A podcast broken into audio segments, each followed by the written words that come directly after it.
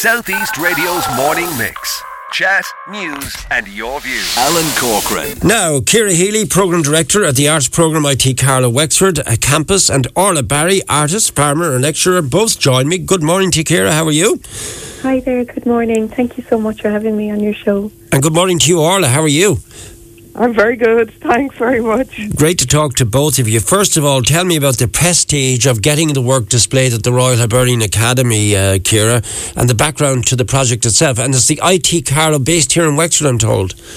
Yes, yeah, we I'm the program director of the BA Honours and the BA in, in art here in IT Carlow Wexford Campus School of Art and Design. Um, I might invite Orla to talk a little bit about the exhibition. She's one of the artists in the exhibition, and then I can share with you how my research has contributed to um, enhancing the uh, education around the. Okay, well let let let's uh, Orla t- talk us through what you ha- are actually displaying then.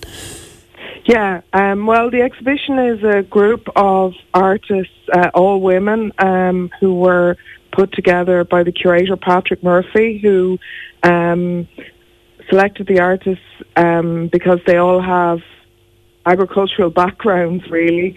And um, the exhibition is about how farming and art have come together recently um, and have become more visible in the art world and I um I came back here in 2009 back to Wexford and I had been living in Belgium. I grew up here and um so uh I started farming in 2011 and run a, po- a flock of pedigree Lleyn sheep which is a breed from um Wales. Yeah. And um so um I started doing that and got myself in at the deep end and went, uh, how am I going to make art and teach and do all this Yeah. sheep work? And so I decided then I have to make my work about farming. And suddenly I was back uh, where I had started out as a young girl. And um, yeah, so I in this show in particular, I showed um, uh, a big pile of wool, which is my um, my sh- uh, my sh- the the fleeces from the last two years on the farm, which haven't been sold because the price of wool is so low. You might know something about that. you might have read about it. But well, we might do so something on it. I didn't know that. It's a good time to start knitting then, is it, if the price of wool is so well, low? um, well, basically, farmers are getting twenty cents a kilo um, for their wool, which is like um, very, very the lowest it's ever been. And you'd be wondering in a kind of world where there's um, So so much focus on ecology, why this is happening. So basically, I brought the whole pile, Mhm. which is 220 fleeces, and dumped it in the gallery.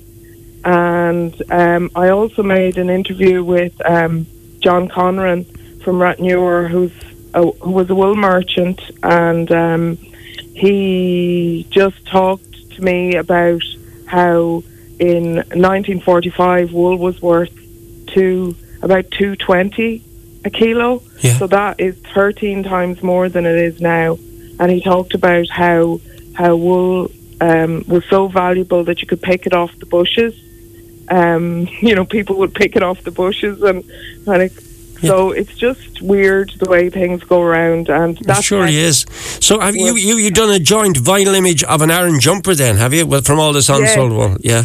Yeah, so the Aran jumper is owned by the curator of the show, Patrick Murphy. I was Mm. trying to keep everything local and was knit for him in 1974. So there was kind of two stories combined in the work.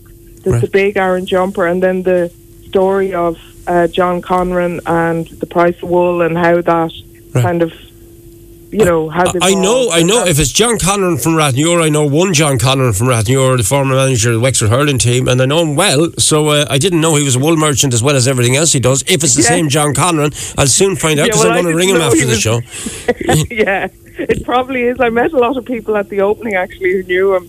Yeah. Yeah. Okay. Well, unless there's two John Conrans from Rathnure, maybe it's the one I know. But we'll find out because I'm going to ring him straight after the show and tell him okay, because there's a story. There's a story in that what you've shared. Uh, Dr. Kieran, now talk to me about your role in this and the exhibition, and also the one day conference on April the 9th.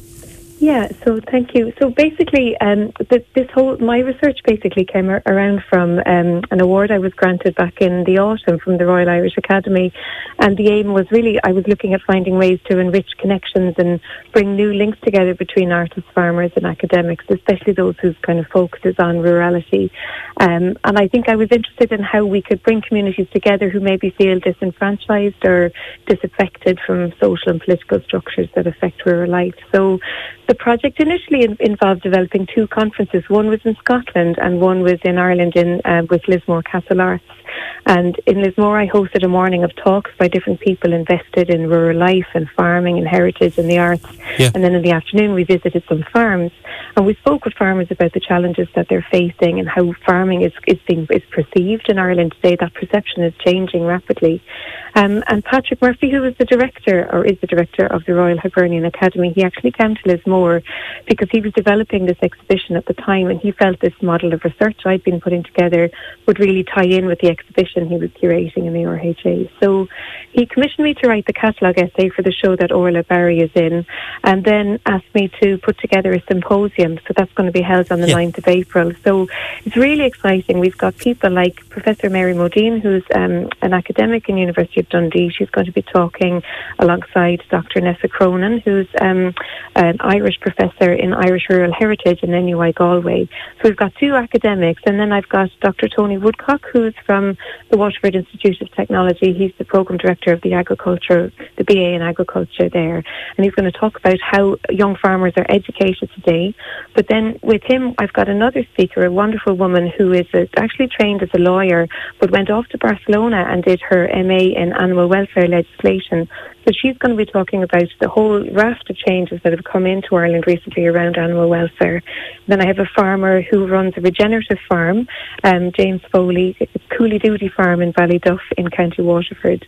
And then finally I have two speakers, two amazing Irish artists, Lisa Yeah. Fingleton and Deirdre O'Mahony, who are really interested in the role art plays in kind of talking Okay. to farmers, enriching kind of our understanding of how we value food.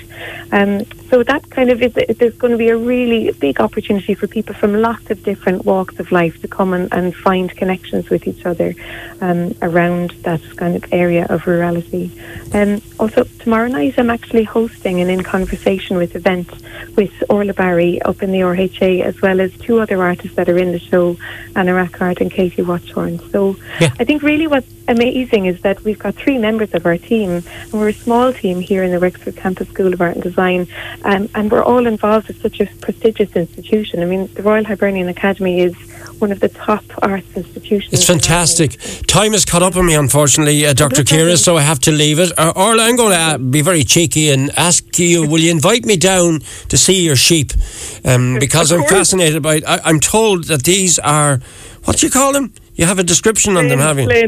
Yeah, Yeah, yeah, but they're they're ecological sheep or something. What, what's the story about them? Yeah? Well, it's just that they're they're you know easy to lamb. They don't require too much input and Yeah. stuff like that. So they kind of do their own thing. They're Okay. easy to manage. I, I did see in the St. Patrick's Day parade in Dublin when I was looking at the highlights about uh, 10 musicians from Waterford all wrapped up in one Aran jumpers. So if you have a shortage of wool, maybe you could do one and we could have it in the Wexford parade next year. What do you think? yeah, well, that'd be a good idea. Well, anything we could do with wool. Yeah. I was talking to my uncle before I came on just about, um, you know, could you know why is wool like we we need to run out of oil before wool is going to become All right. uh, Park, park that valuable thought for the moment. Time has caught up with me and we will talk soon Okay. and we'll come down and see those sheep. Southeast Radio's morning mix. Chat, news, and your views.